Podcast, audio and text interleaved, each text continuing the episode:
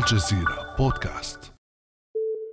في الأخير إيران دولة جار وكل ما نطمح له أنه يكون لدينا علاقة طيبة ومميزة مع إيران لا نريد وضع إيران يكون صعب بالعكس نريد ايران مزدهرة تنمو لدينا مصالح فيها لدينا مصالح في المملكة العربية السعودية لدفع المنطقة والعالم للنمو والازدهار. بوجه باسم وبنبرة هادئة وعبارات لينة تحدث ولي العهد السعودي محمد بن سلمان عن إيران بوصفها الدولة الجارة. رحبت إيران بتغيير السعودية نبرة لغتها السياسية. لغة تصالحية تأتي عقب سنوات من التوتر الذي طبع العلاقات الإيرانية السعودية. يحدث كل هذا بعد الكشف عن انعقاد جولة محادثات سرية بين البلدين في التاسع من إبريل الماضي في بغداد عنوانها تحسين العلاقات بين إيران والسعودية. فهل تعكس تصريحات محمد بن سلمان تغيرا في السلوك السعودي تجاه إيران؟ وما هي احتمالات إطلاق حوار بين البلدين؟ وأي تأثير للتقارب السعودي الإيراني على أزمات المنطقة؟ بعد أمس من الجزيرة بودكاست أنا خديجة بن جنة.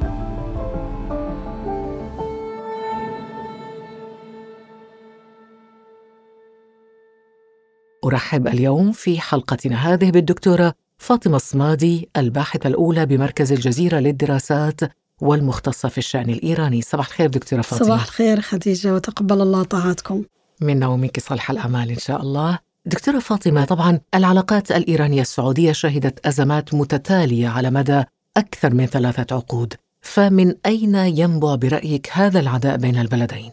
هناك يعني مصادر كثيرة للعداء لكن بشكل أساسي علينا دائما أن نبحث عن العامل الأمريكي في العداء.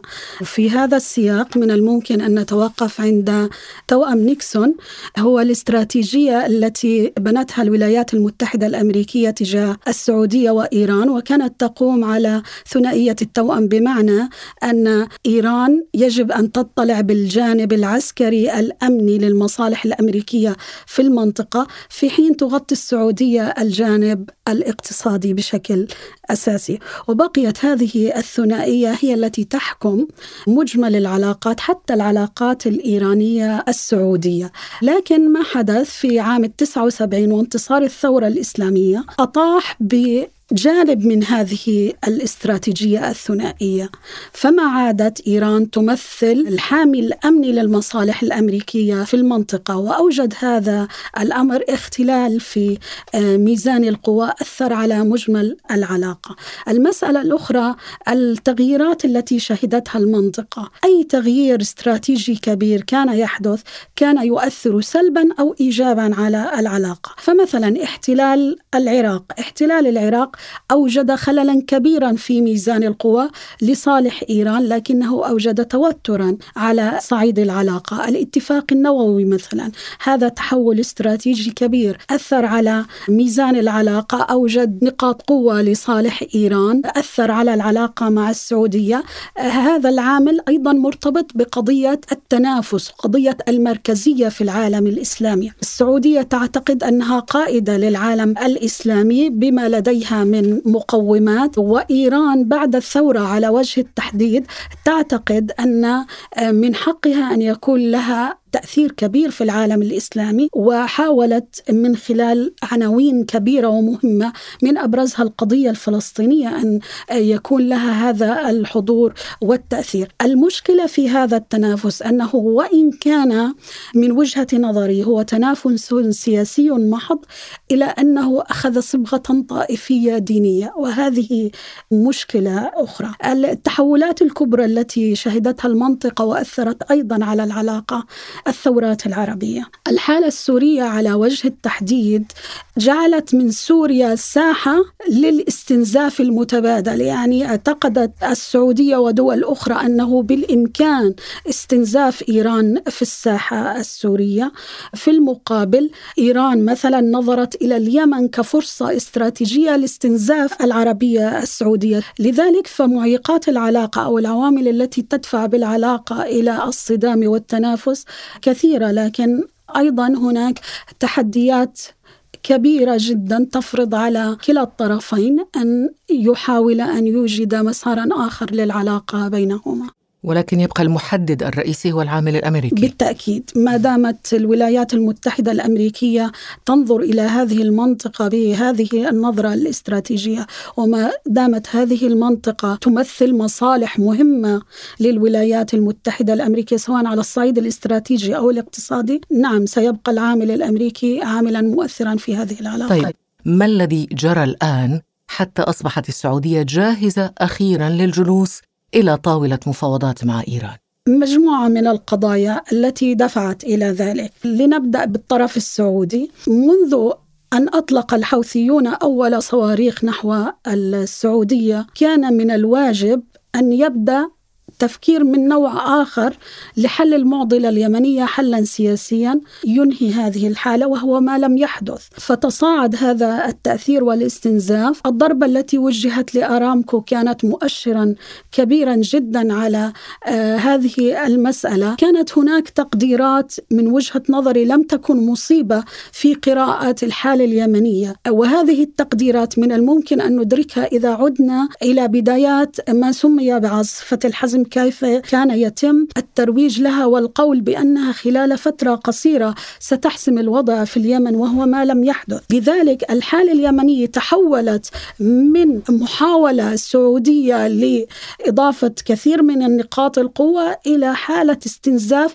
تهدد الأمن السعودي بشكل أصبح يقارب اليومي والأهداف التي يتم الوصول إليها من خلال الحوثيين أصبحت متعددة و خطيرة. هذه حالة الاستنزاف من وجهة نظري هي التي دفعت السعودية إلى تغيير طريقة الخطاب. المسألة الأخرى هناك خطط طموحة اقتصاديا للسعودية للعهد الجديد. هذا لا يمكن أن يستوي وأنت لديك صواريخ تنزل على أهداف استراتيجية بشكل شبه يومي. فضلا عن تغير الإدارة ومجيء بايدن الذي من الواضح أنه قد اتخذ قرارا بالعودة إلى الاتفاق النووي. لا تريد السعوديه أن تعود إلى حالة مشابهة لما كانت وقت كان أوباما عندما أنجز الاتفاق النووي. بالنسبة للإيرانيين صحيح أن العقوبات لم تستطع أن ترضخ إيران لكنها أضرت بالإيرانيين أضرت بشكل كبير جدا. ولا يوجد في إيران من يقول أن العقوبات بلا تأثير حتى بالمؤشرات الإيرانية التي تخرج من الحكومة الإيرانية وحتى مؤسسة القيادة تشير إلى أن الطبقة المتوسطة الإيرانية أصبحت متأثرة بشكل أساسي بمسألة العقوبات، أن رقعة الفقر في إيران تتسع بسبب العقوبات، المسألة الأخرى أن العقوبات عندما طالت القطاع النفطي الإيراني فهي شكلت تحدي كبير تمويل إيران للحلفاء، ولذلك إيران أيضا معنية بأن تزيل العقوبات وإيران معنية بأن تصل إلى تسوية. وجدنا إنه بايدن تحدث عن الجانب الإقليمي والملف الصاروخي والاتفاق النووي. إيران قالت أنها لن تدخل مع الدول الكبرى في مفاوضات بالشأن الإقليمي لكنها على استعداد أن تدخل في مفاوضات إقليمية في المنطقة. ولذلك هي تريد أن تتجرد من الضغط الدولي بالسبب الإقليمي فتدخل في مفاوضات ثنائية إقليمية. لتغيير سلوكها الإقليمي. تغيير السلوك الإقليمي أنا أشك يعني إيران لم تصل إلى هذه المرحلة لكن إيران على استعداد أن تساهم في حلول في بعض معضلات المنطقة في اليمن على وجه التحديد. لذلك عندما نعود ونقرأ الطروحات التي قدمتها إيران بشأن اليمن هي تريد حلفائها حصة من اللعبة السياسية في اليمن وهذا صار متاحا الآن مع التقدم الذي حققه الحوثيون. إيران تريد أن تقتنص هذه المسألة ولذلك عندما يكون لديها حليف في بنية السلطة في اليمن فهي كاسب كبير. المسألة الأخرى أن أيضا إيران لا تريد توترا في منطقة الخليج لأنه هذا المنطقة الخليج هي الحدود الواقعية لإيران وليست الحدود الافتراضية. على سبيل المثال سوريا حد افتراضي. لذلك إيران اندفعت إلى المعركة في سوريا لأنها تعتبرها حد افتراضي لها. الخليج حد واقعي. وتعرف أنه سريان الطاقة إزالة العقوبات لا يمكن أن يتم إذا كان في توتر كبير في الخليج. ولذلك هي أرسلت رسائل كثيرة أنه بدون أن تصدر النفط هي وبدون أن تزال العقوبات فهي من الممكن أن تعيق سريان النفط ولذلك هذه الضربات التي وجهت إلى نواقل النفط وهذه الضربات المحسوبة هي تريد أن ترسل إشارات بأنها قادرة إن لم تكن جزء من هذا يعني لعبة الطاقة آه، العالمية. ولذلك فالآن هذا الظرف الموجود هذه الضغوطات على كلا الطرفين تهيئ لفرصة لحل آه، سياسي في اليمن. وأنا من وجهة نظري أن الدول في منطقة الخليج وخاصة دولة مثل مثل قطر على الرغم من الناحية الجغرافية نحن نتحدث عن دولة صغيرة لكنها بعد أزمتها مع دول الخليج استطاعت أن تبني جسرا من العلاقات مع إيران مما يعطيها الفرصة لتكون جزءا من وساطة. لا أقول أنها وساطة كاملة لأنه مجموع القضايا معقدة لكن على الصعيد الإقليمي من الممكن لقطر أن تكون جزءا من وساطة مؤثرة قطر وعمان؟ من الممكن قطر وعمان والعراق. سابقا أنا كنت بناء على بعض الأحاديث مع أطراف إيرانية كنت قد كتبت في هذا الاتجاه بأن هناك فرصة لمحادثات إقليمية. طب الدور الأكبر للعراق أم لعمان أم لقطر؟ في بعض القضايا القضايا ذات الجانب الأمني من الممكن للعراق أن يكون لها دور أكبر،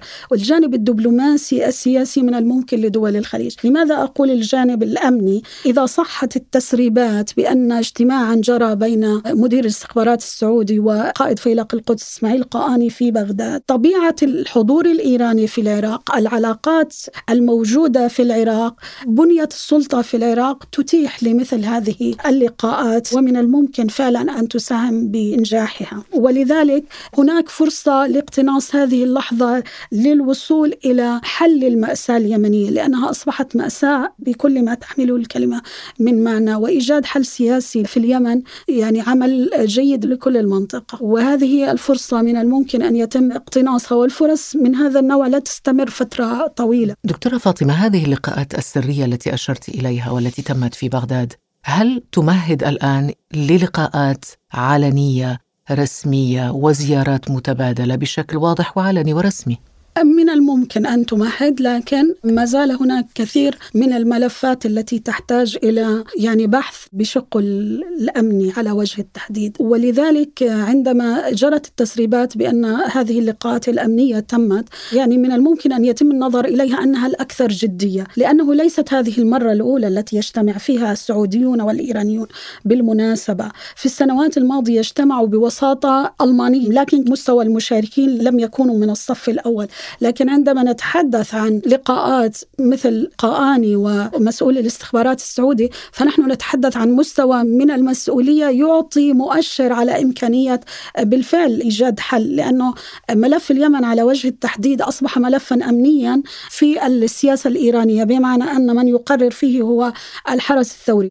هنا السؤال الجوهري في أي محادثات إيرانية سعودية حول اليمن ما الذي يمكن أن يتمخض عنه؟ انسحاب سعودي من اليمن إنهاء للحرب. ما نوع المقايضات السياسية التي يمكن تنتهي إليها هذه المحادثات؟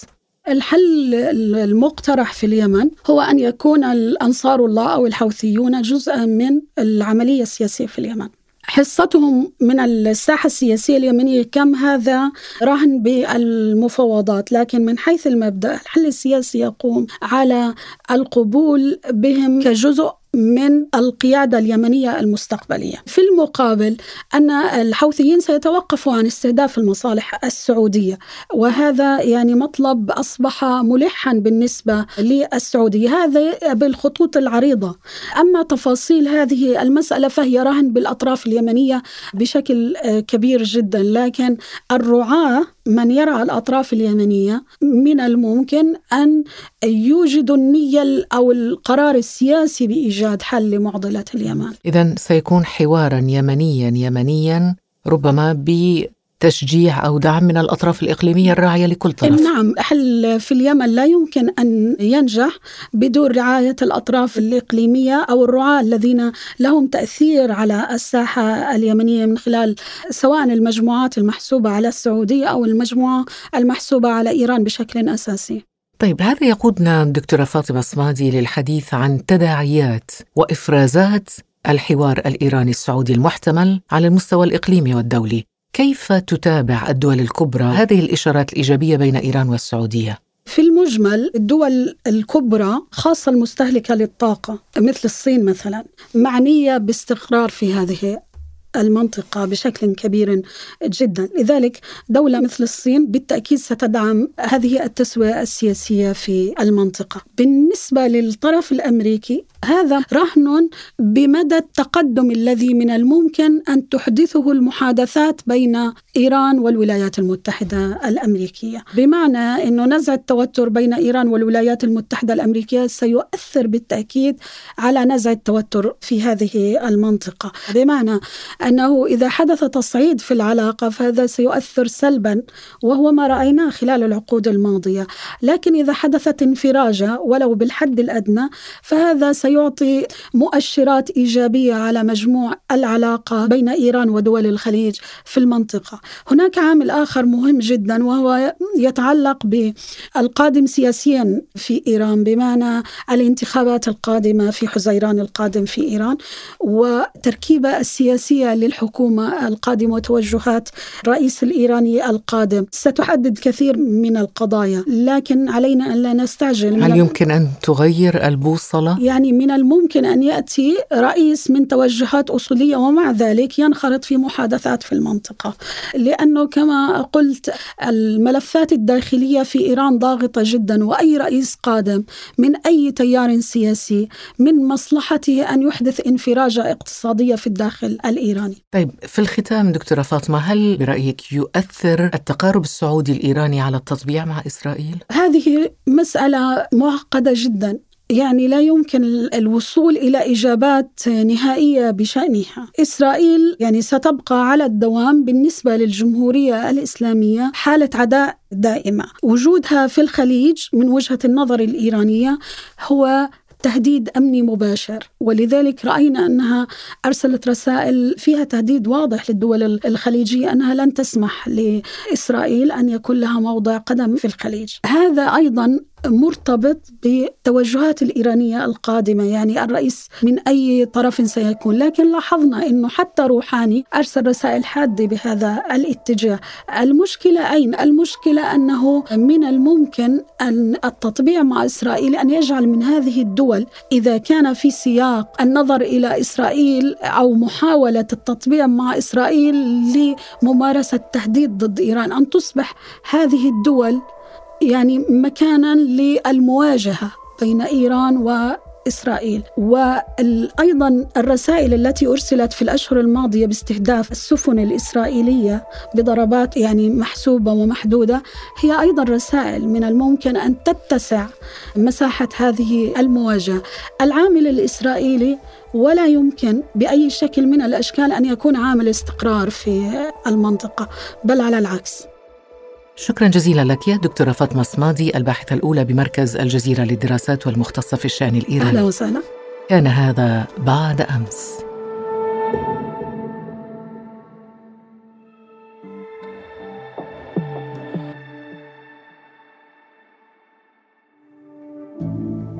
ابقى على تواصل مستمر مع الجزيرة بودكاست ولا تنسى تفعيل زر الاشتراك الموجود في تطبيقك لتصلك الحلقات يومياً.